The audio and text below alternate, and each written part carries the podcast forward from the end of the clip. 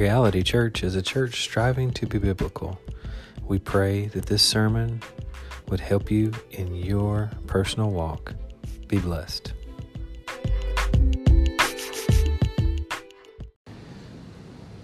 All right, so as you guys know, uh, we uh, are taking a summer vacation, so to speak, from Romans. Uh, we've actually moved into First John. Um, I did not do sheets this morning. Uh, we're going to see if you guys want to just take notes on your own. So uh, I was talking with uh, Pastor Garrett about it, and he was like, you know, you've really shown us how to format our notes, so I, I think we can probably do it ourselves. I said, okay, well, we'll see. Uh, but I want to dig into this set of verses because I think this is this is amazing, uh, an amazing set of verses and a powerful set of verses for us. Um, first, I want to start out with something Thomas Watson said in his book, The Doctrine of Repentance. He said, "Repentance is a grace of God's Spirit."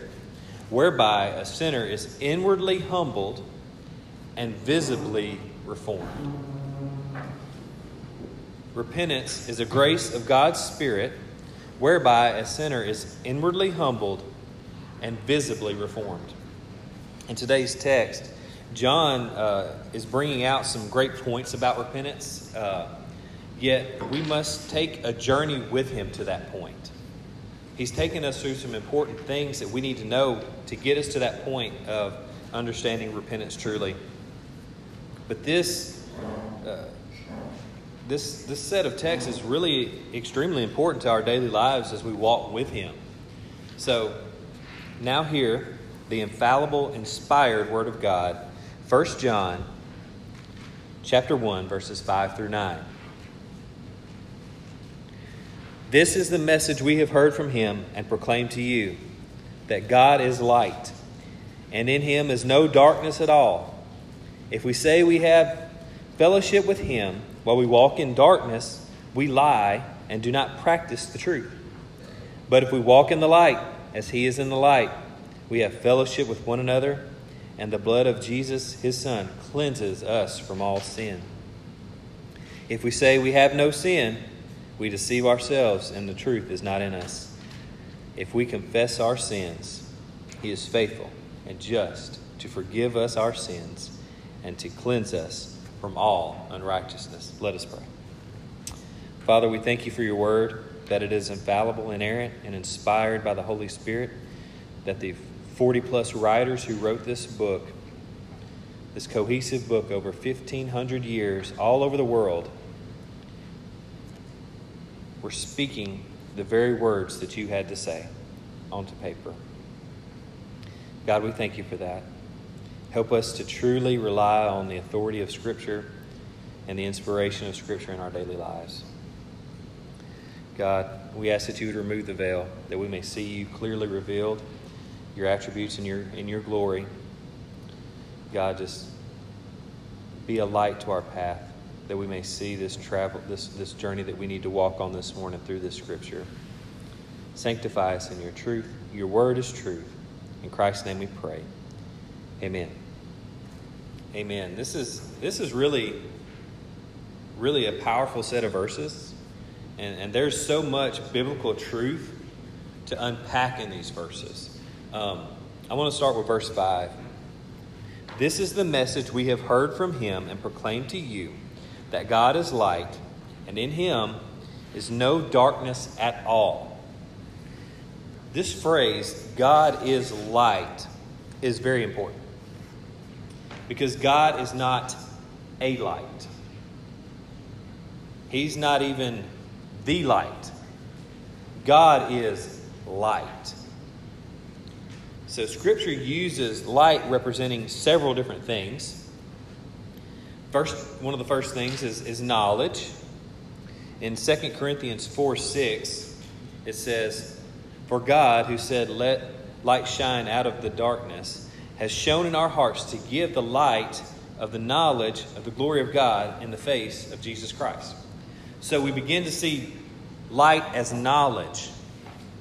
Uh, the the theme of the uh, Reformation was post tenebras lux, which means after darkness, light. So what they these men in the Reformation believed they were doing was bringing the light of the knowledge of God back to the people. It is also light is used to represent purity.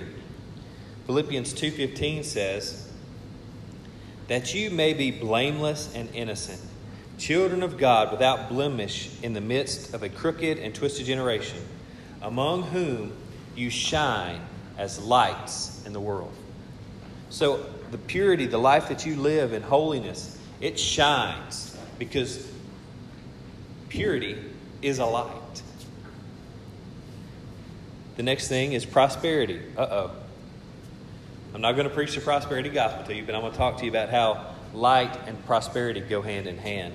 Uh, Isaiah 45 7. I form light and create darkness. This is God Himself speaking. I make well being or prosperity and create calamity. I am the Lord who does all these things. So we see as He's giving light, He is giving prosperity. Happiness is another thing that is light. Psalm 4, verses 6 through 7. There are many who say, Who will show us some good? Lift up the light of your face upon us, O Lord. You have put more joy in my heart than they have when their grain and wine abound. So the light of the Lord, his, his light upon us, brings happiness and joy into our lives, which is a wonderful thing. And light is also truth. Psalm 43 3 says, Send out your light and your truth. Let them lead me. Let them bring me to your holy hill and to your dwelling. So God's truth is light to us. It lights our way, brings us back to Him shows us the beauty of who He is. And that sparks joy in our hearts. Now, the next phrase I think is interesting no darkness at all. So, God is light, and in Him there is no darkness at all. If there is no darkness at all, that means there is not a negative thing whatsoever within God's framework, right? There is nothing sinful in God at all. Even if some believe that he broke the law for love. That's not true. He did not break the law, he fulfilled the law. We may look as people at his wrath, at his anger, or his vengeance, and, and think that it seems dark, right? Because for us, when we're wrathful, when we're anger, angry and when we want to take vengeance, in us, that is a negative trait in many cases, right? It is. So we may try and attribute darkness to God because he has wrath, anger, and vengeance. The fact that many will spend eternity in hell may seem harsh and unfair to us. But it isn't. You see, there is no sin or darkness within God in any way. No darkness at all. So listen to this. Even his wrath is good. We're going to get into it a little deeper here in a minute. Let's go to verse 6. If we say we have fellowship with him while we walk in darkness, we lie and do not practice the truth. Let's look at that phrase. If we say we have fellowship with Him. If we say we have fellowship with Him. What is the key word there? Notice it says, say. That statement is for those who profess relationship with Christ. We know that there is only one way to fellowship with God. And who is and, and, and, what is that? Through Christ, right? Through repentance and trust in Christ. You can proclaim on the rooftops that you are in Christ and not be in Christ. Did you know that? I think we see that very clearly in our world today. But you must be born again. Period. That's the only way to fellowship with God. So basically, the phrase is if you claim to be in Christ. Right? We can agree there? Well, how do we proclaim that? What do we say to proclaim that we are in fellowship with Christ? We say something very unpopular. I am a Christian. That's what we say. To proclaim that we have fellowship with God. That statement is coming out of less and less people's mouths these days. Can we agree with that? Even in the church, it's coming out less and less because it has some sort of stigma, right? Well, I think it's more often heard, and this is something that, that we've talked about in Sunday school I am spiritual. That's said more often than I am a Christian now, even in the church.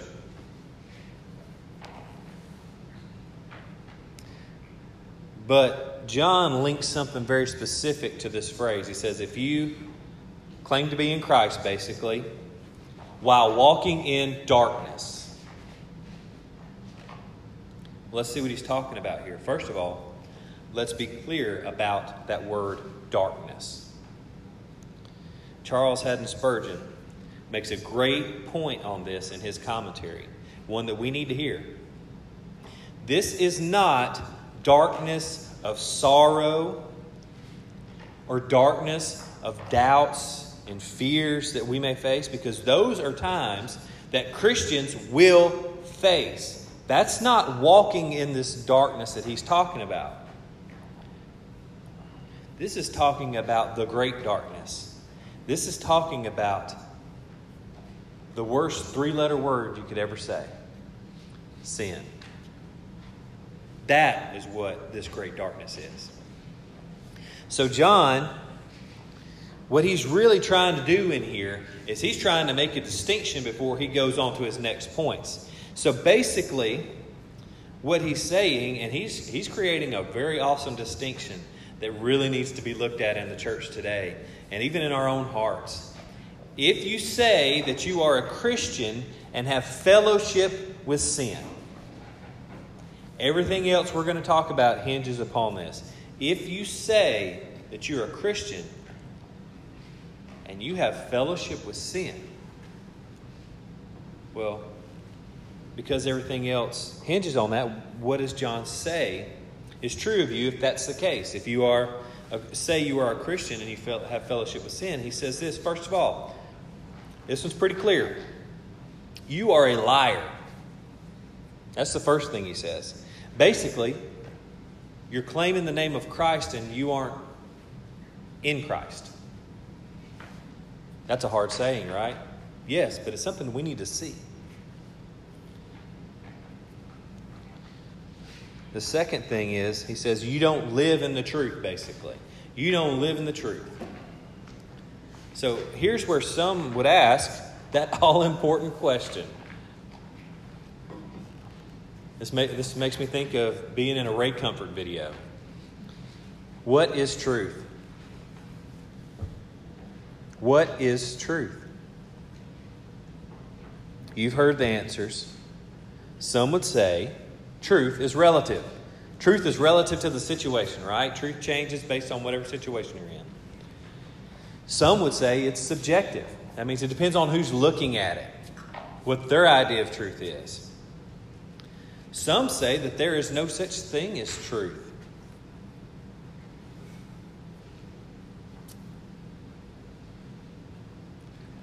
And many have started saying, live your truth. I think if I want to learn about truth and know about truth, I think I would take Christ's definition of the truth over all others the God of the universe who walked this earth, as he defined truth, that's how I need to define truth. How did he define it? John 17, 17, my favorite verse in the whole Bible. Sanctify us by your truth. Your word is truth. So John is saying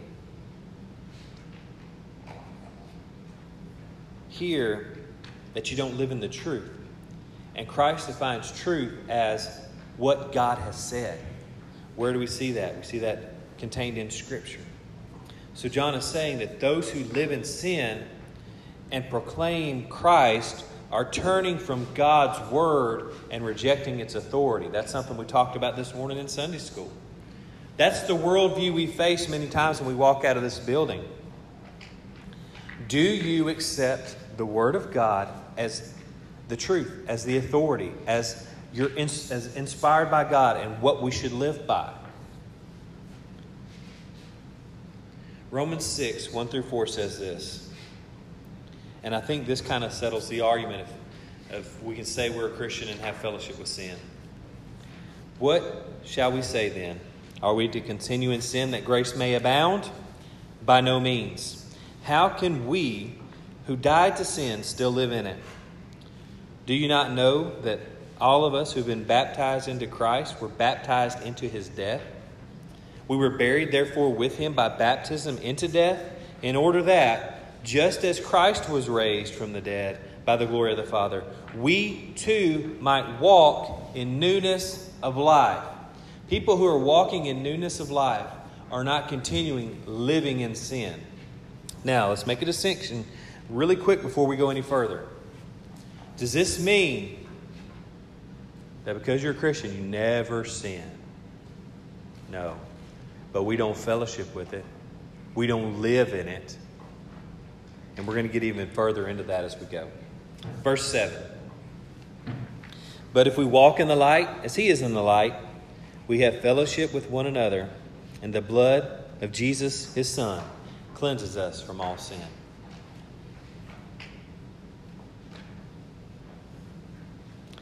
We walk in the light as he is in the light.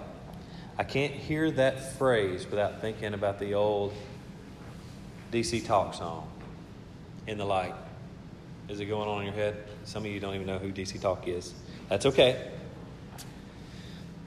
First, let's establish something. It says that we walk in the light as He is in the light. He being Christ. This, does this mean I have got to be exactly like Christ for God to accept me? You ready for the answer? First, let's establish something. We will not and cannot do this perfectly on the earth. We can. We will never be exactly like Christ as we walk this earth. We won't. We do, however, strive to be like Him. So, if we are to walk in the light as He is in the light, what it's saying is that we walk in the same manner as Christ. We walk in the same manner. Okay? And do you want to see how Christ walked on this earth? There's a simple place to turn the Bible. Christ walked in a very specific way on this earth. First, let me take you to John 6 38. John 6 38. This is God the Son speaking. He says, For I have come down from heaven not to do my own will, but the will of him who sent me. So Christ lived to do God's will. And secondly, let's look at Matthew 5:17. Do not think that I have come to abolish the law or the prophets. I have not come to abolish them, but to fulfill them. So he came and he walked on this earth to fulfill the law and the prophets. So, what does this mean for us? Because we're not God the Son, right?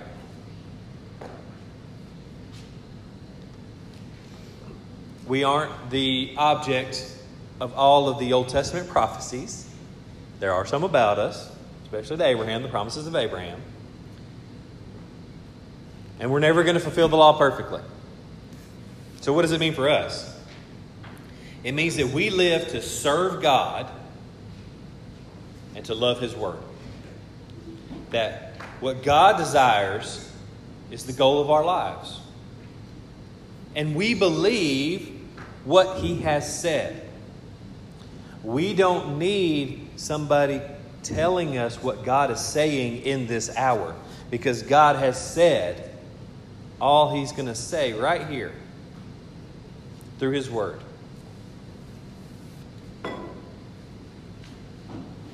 Now, if we walk in this way, there are some specific results, and they're pretty good results. The first is that we have fellowship with one another. You see,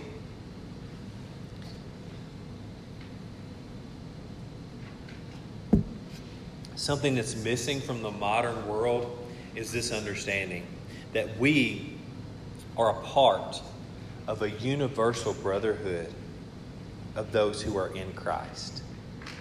Think about this. Right now, in a place like Zambia, where Christians are being jerked out of churches and murdered, we are their brothers and sisters because of Christ. We were saved by the same gospel. And think about right now in China, as they're right now hiding, trying to meet underground because the government regulates them and tries to keep them from meeting. Right now, as those brothers and sisters are underground, hidden, they are preaching the same gospel that we are preaching here. We are in a universal brotherhood of saints who are in Christ. That is the church, the Big C church. We are his bride. And that is something to be greatly desired. That is also why church membership is only for those who have been born again. I know that's a hard saying in our modern day because we want to welcome everybody in and make them members. Well, before we make members, we need to make disciples. The Great Commission says to make disciples, not make members. That's why we require in this church, if you are going to be a member of our church, you must be born again. That's part of it. Those that, that are not in Christ don't have place in that fellowship.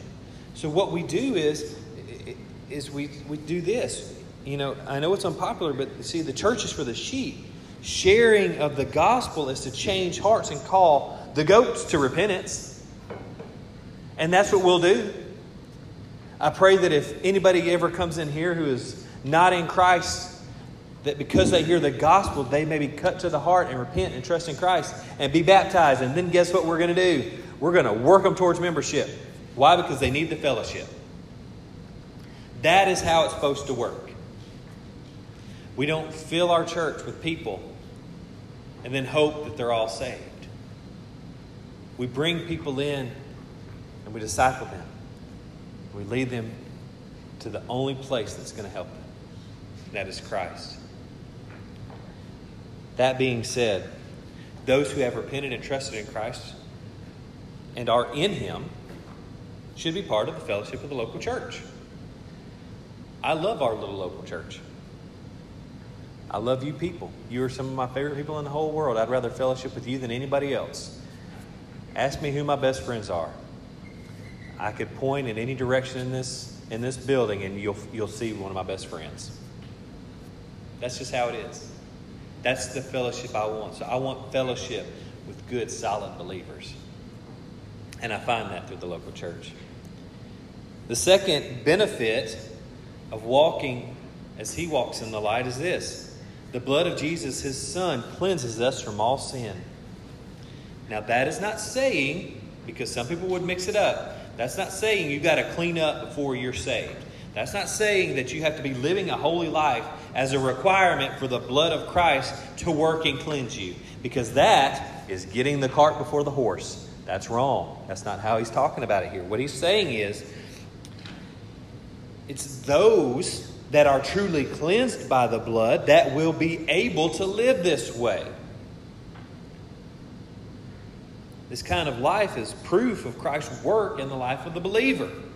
We seek Christ's cleansing blood daily.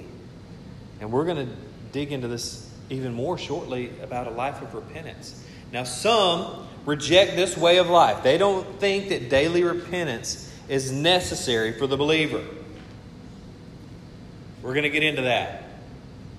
Verse 8 If we say we have no sin, if we say we have no sin, in verse 8 is how it begins. It says, If we say we have no sin, we deceive ourselves and the truth is not in us. So if we say we have no sin, first, let's have a little bit of hermeneutics. I know what you're thinking, but Todd Friel has already made that video, Herman Who. Hermeneutics is looking at this verse in all of its context. Let's look at the historical context here, okay? Who is John's audience? Who is he writing this to? That's important for us to know because he has just told them if you say you have no sin, who's he writing it to? Well, later on in this book, he addresses people that he's talking to as my little children. No, he wasn't a kids' church pastor. He is talking about these people that he taught the Word of God to, these people that were brand new in Christ, that he taught them the Word. These are Christians that he's addressing, not people who aren't in Christ. It becomes even more clear throughout the rest of this book that he is talking to Christians. I think we'd probably take a lot of things more seriously if we saw the context as it was written in. In light of this, we need to address the false teachings that reject what, what John is teaching here. I told you guys in Sunday school I was going to get to this. There are two false teachings that we need to address. The first, sinless perfectionism. Some believe that they have achieved a level of sanctification so high that they never sin. Many charismatics and some in the NAR believe and teach this. Believe, I've got it so good, I'm so sanctified, I don't even sin anymore.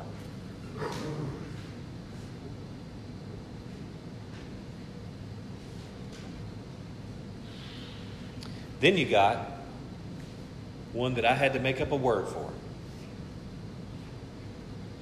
sin rejectionism. Some believe that there's no need for repentance in the believer because they are saved.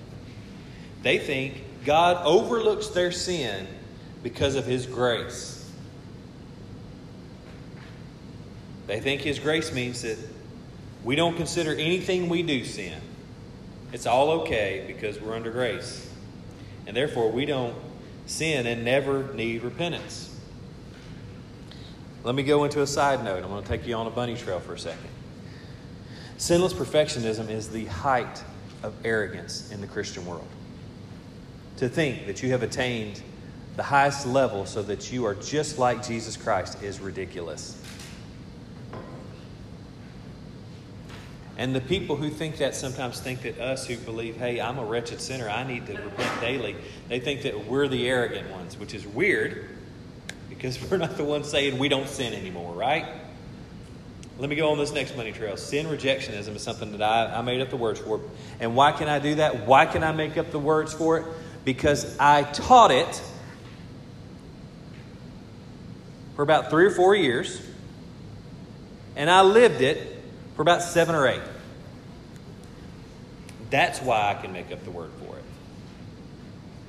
that everything's good because I'm under grace, not under law. I don't have to follow the law. I don't have to do anything.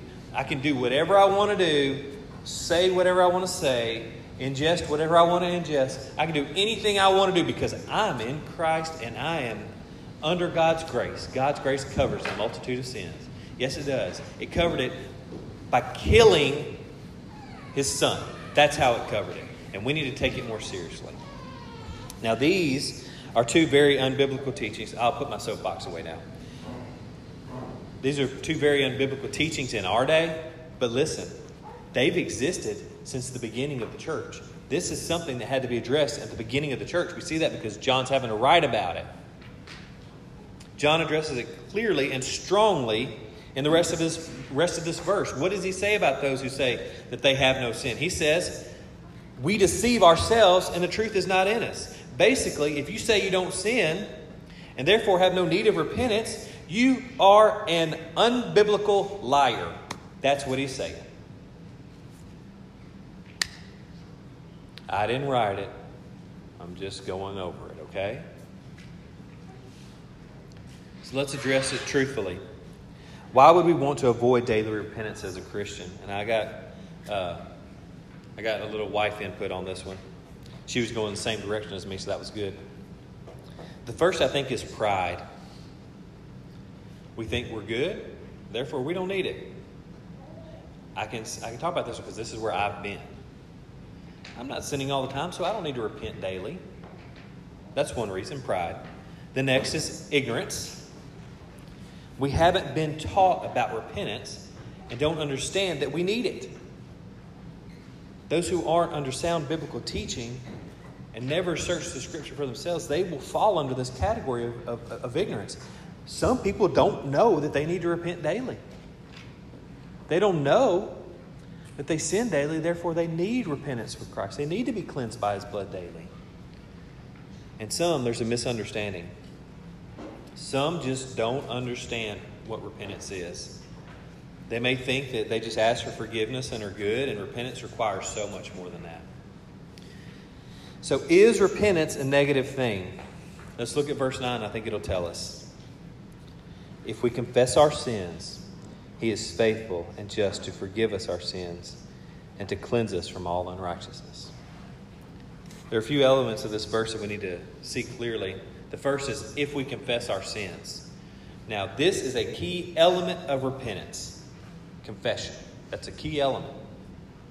Repentance is more than just asking forgiveness.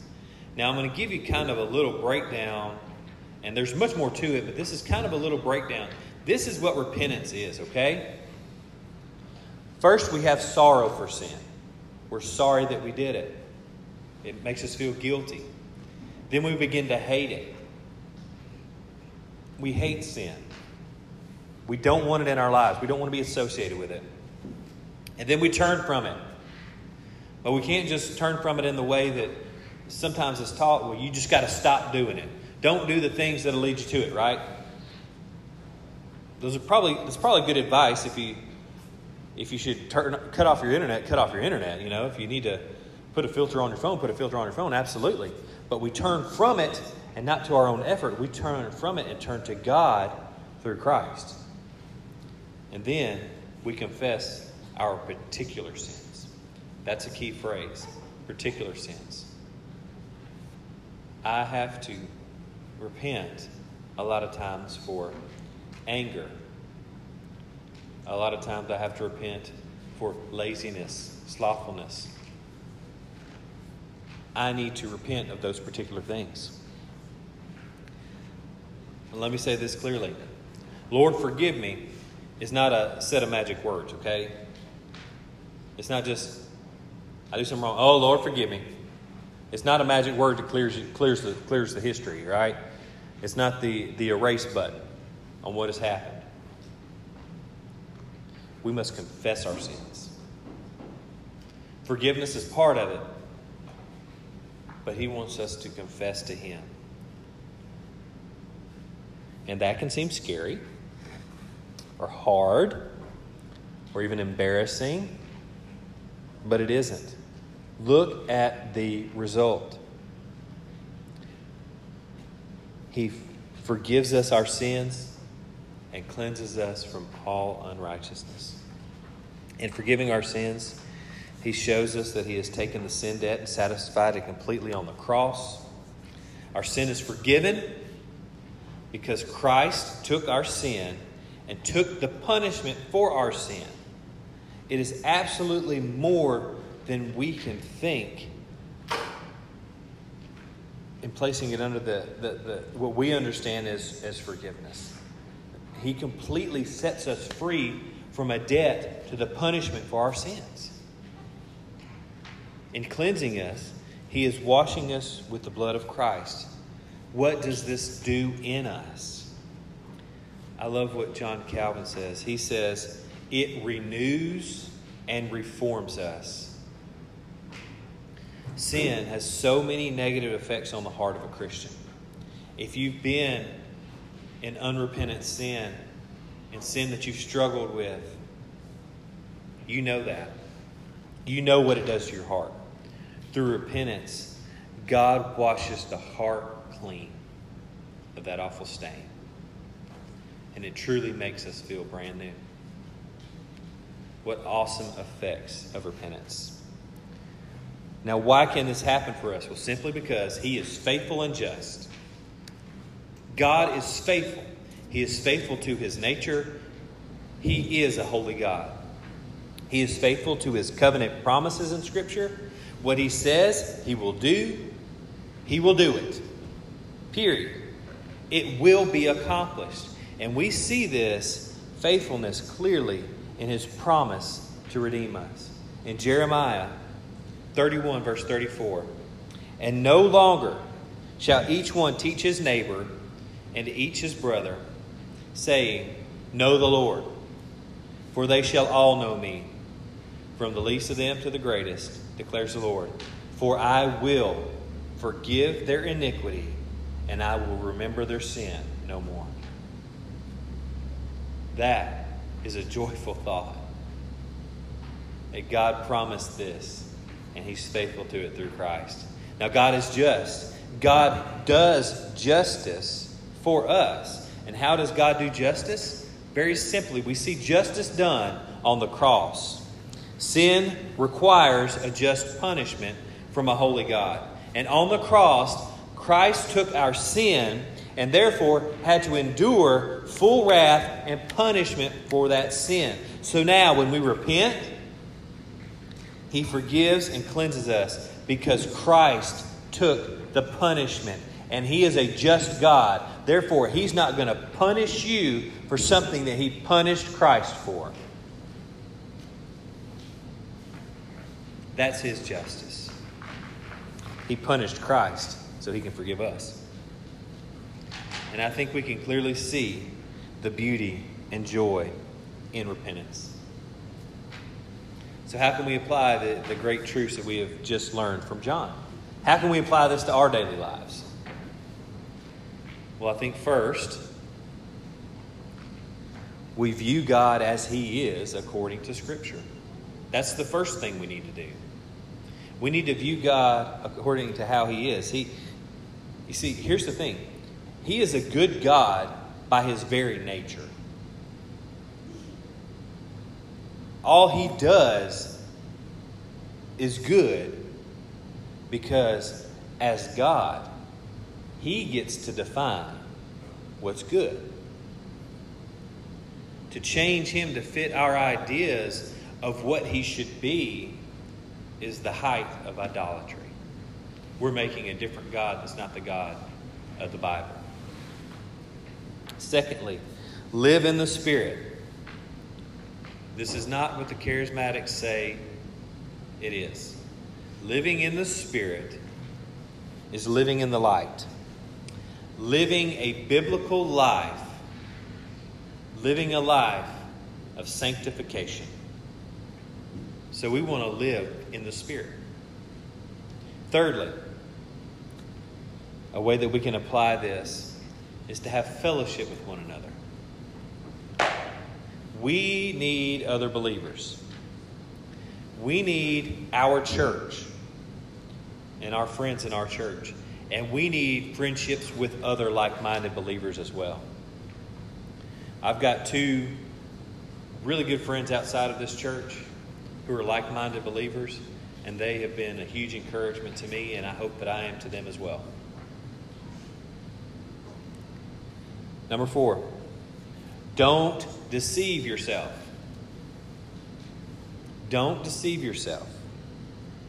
Know that you are sinful. Know that perfection is not something you will ever attain on this earth, and understand that and accept that. Why? Because understanding that you are sinful and you will never be perfect will constantly point you towards your need for Christ. It points you towards the need for a mediator.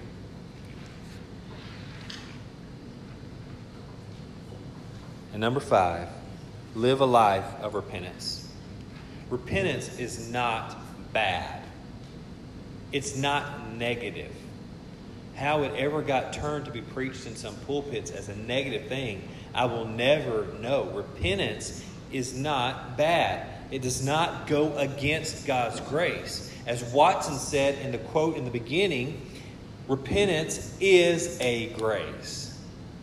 We are given the gift of repentance that we can be forgiven for these sins. We can be cleansed from our unrighteousness. It's an act of cleansing for us and helps us to conform to Christ even more. It frees our hearts. And truly, it is beautiful. I want to pray for you.